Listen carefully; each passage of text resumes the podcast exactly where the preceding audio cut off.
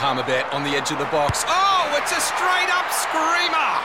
Download our app today and enjoy straight-up screamers this FIFA World Cup with great odds, great promos and same-game multi at Palmerbet. Gamble responsibly. For Gambler's Help, call 1-800-858-858. Great form by you hitting play on this podcast. Now, check out Same Racer, the brand new racing app for same-race multi-tips. Same Racer.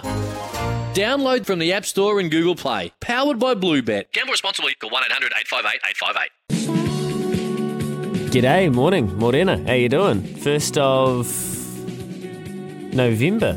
Izzy and Kempi for breakfast, ECNZ. Welcome into the show, 4 minutes past 6 o'clock this morning. Louis here, sitting in with Kempi. Izzy is in Melbourne because I guess it's the 1st of November, but it's also the first Tuesday of November, which means, Kempi, it is the race that stops a nation plus another nation plus a couple more. The Melbourne Cup. The Cup Day's here. The Cup Day's here. Falls on the first Tuesday of the month. Yeah, look, it's. I've been told this morning they're meant to get hail over there this morning, so it's pretty cold. So may have to rejig the form a little bit coming in today. But yeah, big day, mate. Big day of racing all over the place. No matter where you're going and you're wondering what people are doing walking in and out of bars this afternoon, well, they're there for Cup Day. There's a heap of parties going around town up here in Auckland. I know that you're going to one, Louis, and I'm a pretty good shot of showing up there myself, I think, today. After some news last night about whether or not I'll cruise out to watch our boy running, I think it's race 7 out there. Balmerino Stakes. Was hoping for a little bit more rain, but it's meant to be fining up today. Heavy 9 so far, probably coming a little bit more, wouldn't you think? I'd say so. So you're right, Kempi. It's Melbourne Cup Day, but it just feels like a Saturday. And last night, I had a feeling like it wasn't Tuesday. I wasn't going to sleep to wake up on a Tuesday.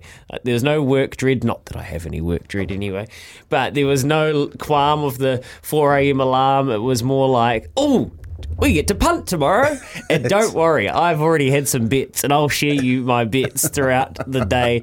So we will find winners at Randwick. We'll find winners at Wingatui. We will find winners at Pukekohe, and we will goddamn fine winners at Flemington, Kempi. Yeah. I'm fired up for a big day. It is a great day. And we've got a huge show to reflect it. A couple of racing-specific segments we're going to roll out. A couple non. Actually, they are racing. Hayden Wilde. He's racing. He's a racing legend. He is. Mate, he's light years ahead of his age. He's a good dude. When you talk to him, he is so switched on. No wonder he's at the top of the game. Yeah, we caught up with Hayden Wilde because he's in Abu Dhabi, and we used the old, how's this? We used the old Baz Black Magic to get him on because he's been shut out of his WhatsApp accounts and Facebooks. He needs a special sort of VPN. But we remember when the IPL was rescheduled last year for Abu Dhabi, and we wanted to get Baz on every other week. So we ended up having to find some internet systems that worked, and he was kind of like, oh my God, this actually works. I haven't been able to talk to my family. Can I get my family in the studio to have a chat with them? I thought he was going to ask. He didn't. But we've got Hayden Wilde on the show, and he's just won the Edge Racing Series over and on the triathlon world stage, and he's pocketed himself like nearly, I think he's over 250k New Zealand, which is a deserving pay packet of a dude that's been a little kitty for today. Yeah, we'll talk to him about the Melbourne Cup, see if we can get him to find us a winner, eh? And other than that, we're going to talk racing out at Pukekohe. So this race meet would usually be at Ellerslie on Melbourne Cup Day. That's sure you've spent times there, Kempi, Melbourne Cup Days. Yeah.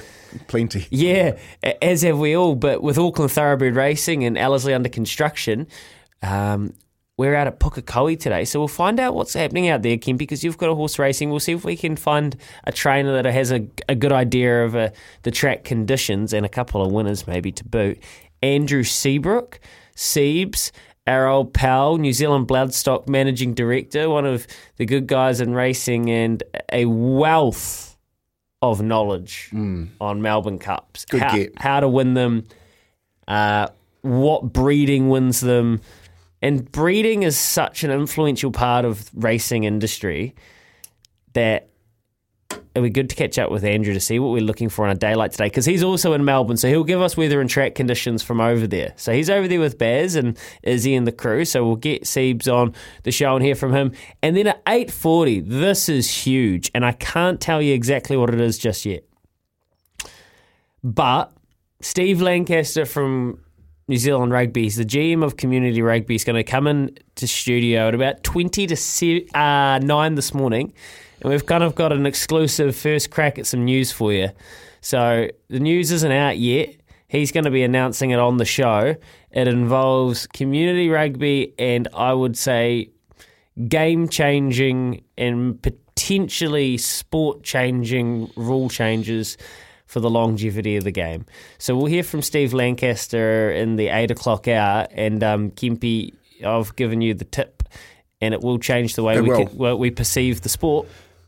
Yeah, well, it's actually, I've got my own take on it. I think I like it, to be honest. I've been thinking about it all night since I was told by you what to expect today. So I've got some good opinion on it, and I would like to talk to Steve about that. Hard case, when you're talking about Baz then and the VPM numbers and stuff like that.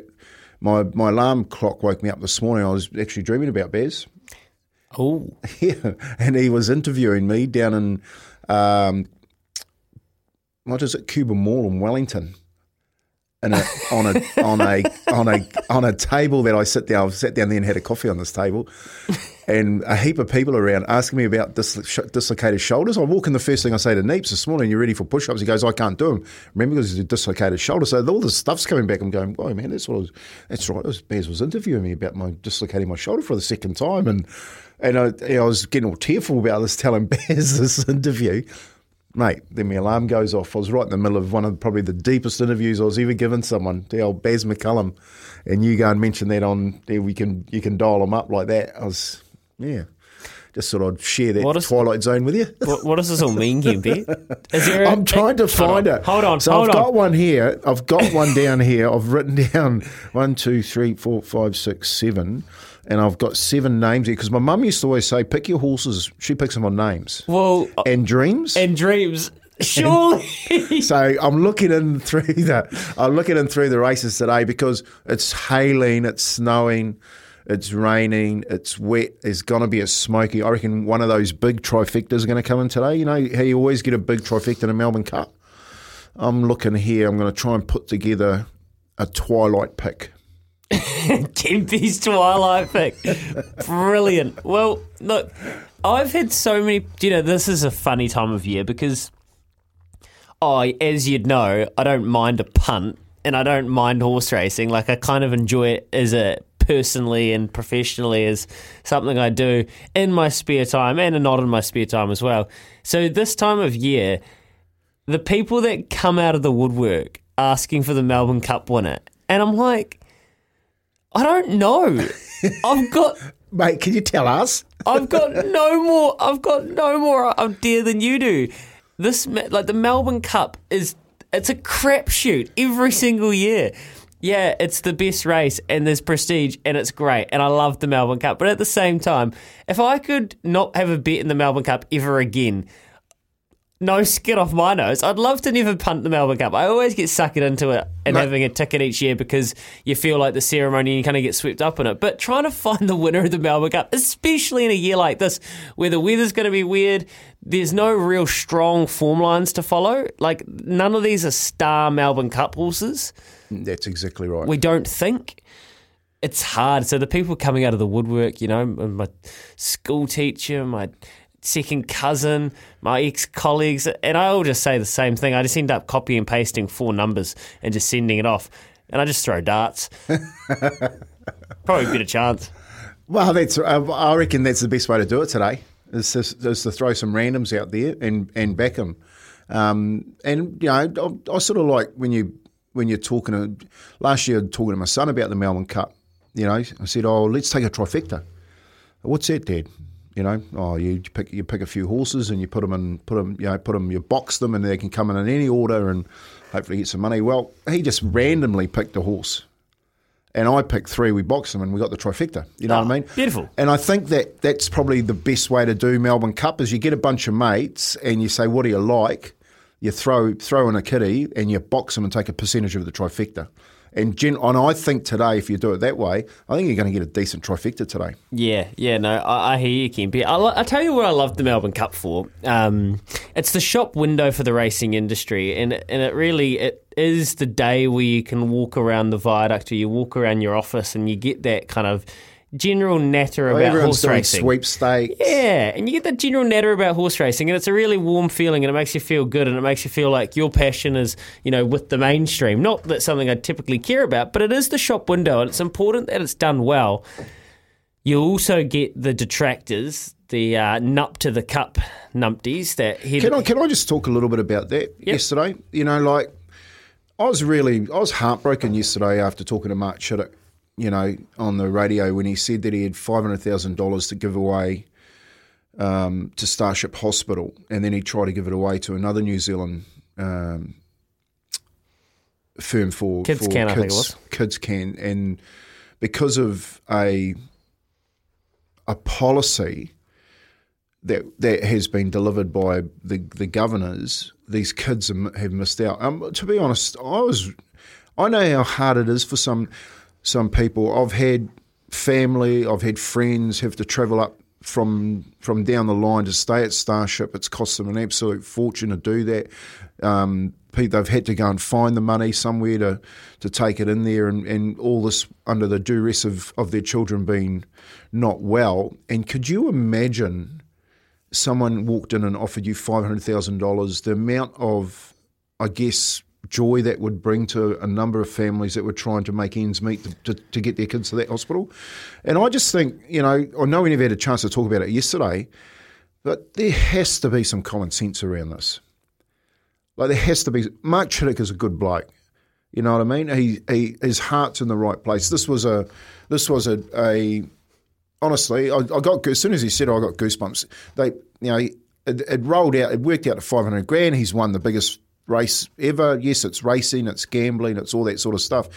But Mark Chittick, in the goodness of his heart, is saying, actually, I want to give it back to Starship. I want to help a heap of families. And then he's not been able to get it across the line. And I just think sometimes, you know, you've got to actually think logically and with common sense and say, actually, what good is this going to bring to the hospital, to our families, to our kids, and in this situation, they missed out big time. Well, Kempi, it didn't take long for exactly what you're saying to come to the surface, because we got a message just after Mark jumped off, and we didn't have time to get to it yesterday, but I hope you're listening, Johnny, because I really appreciated your message.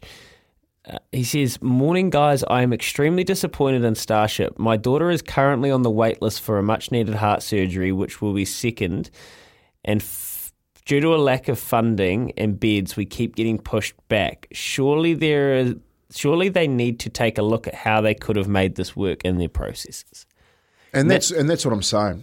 And that's Johnny, who, you know, like, when you, I mean, I don't, oh, you'd be able to talk to it, Kempi, but I only can imagine there's nothing more that you even worry about than the well-being of your kids. Oh, mate, I've been through it. I've been through it with my daughter.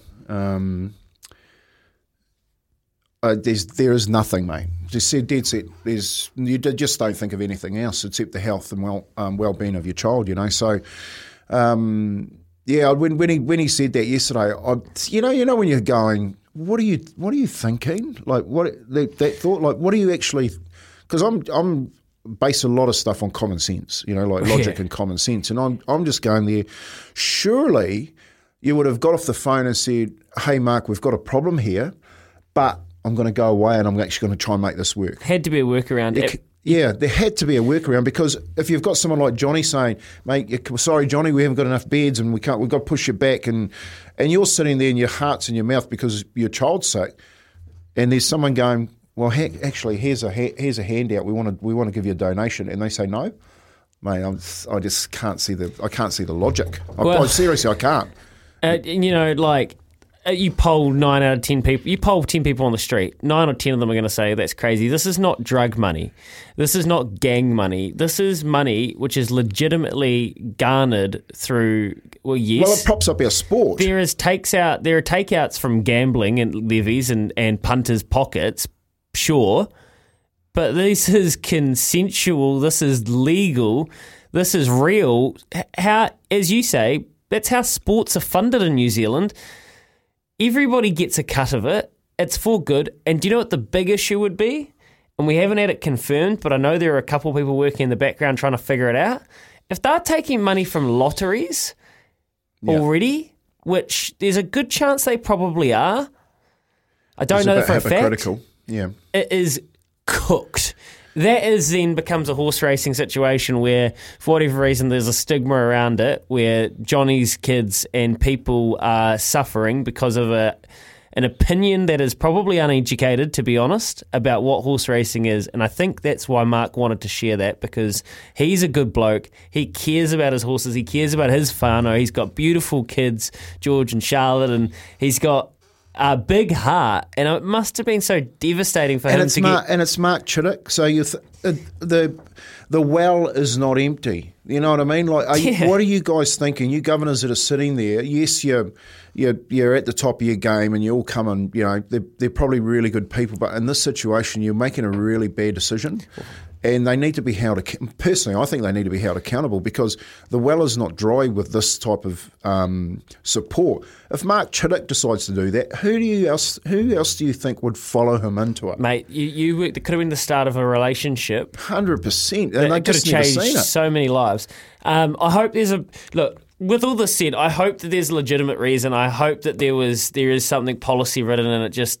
There wasn't a workaround in time, and hopefully we can find out a bit more. Well, honestly, because this is where my mind goes. So are you then saying, you know, because you come from a – like, you're saying how are you going to treat people? Are you saying that because this kid comes from this gang family and this kid over here comes from this well-to-do family that we're not going to treat that kid?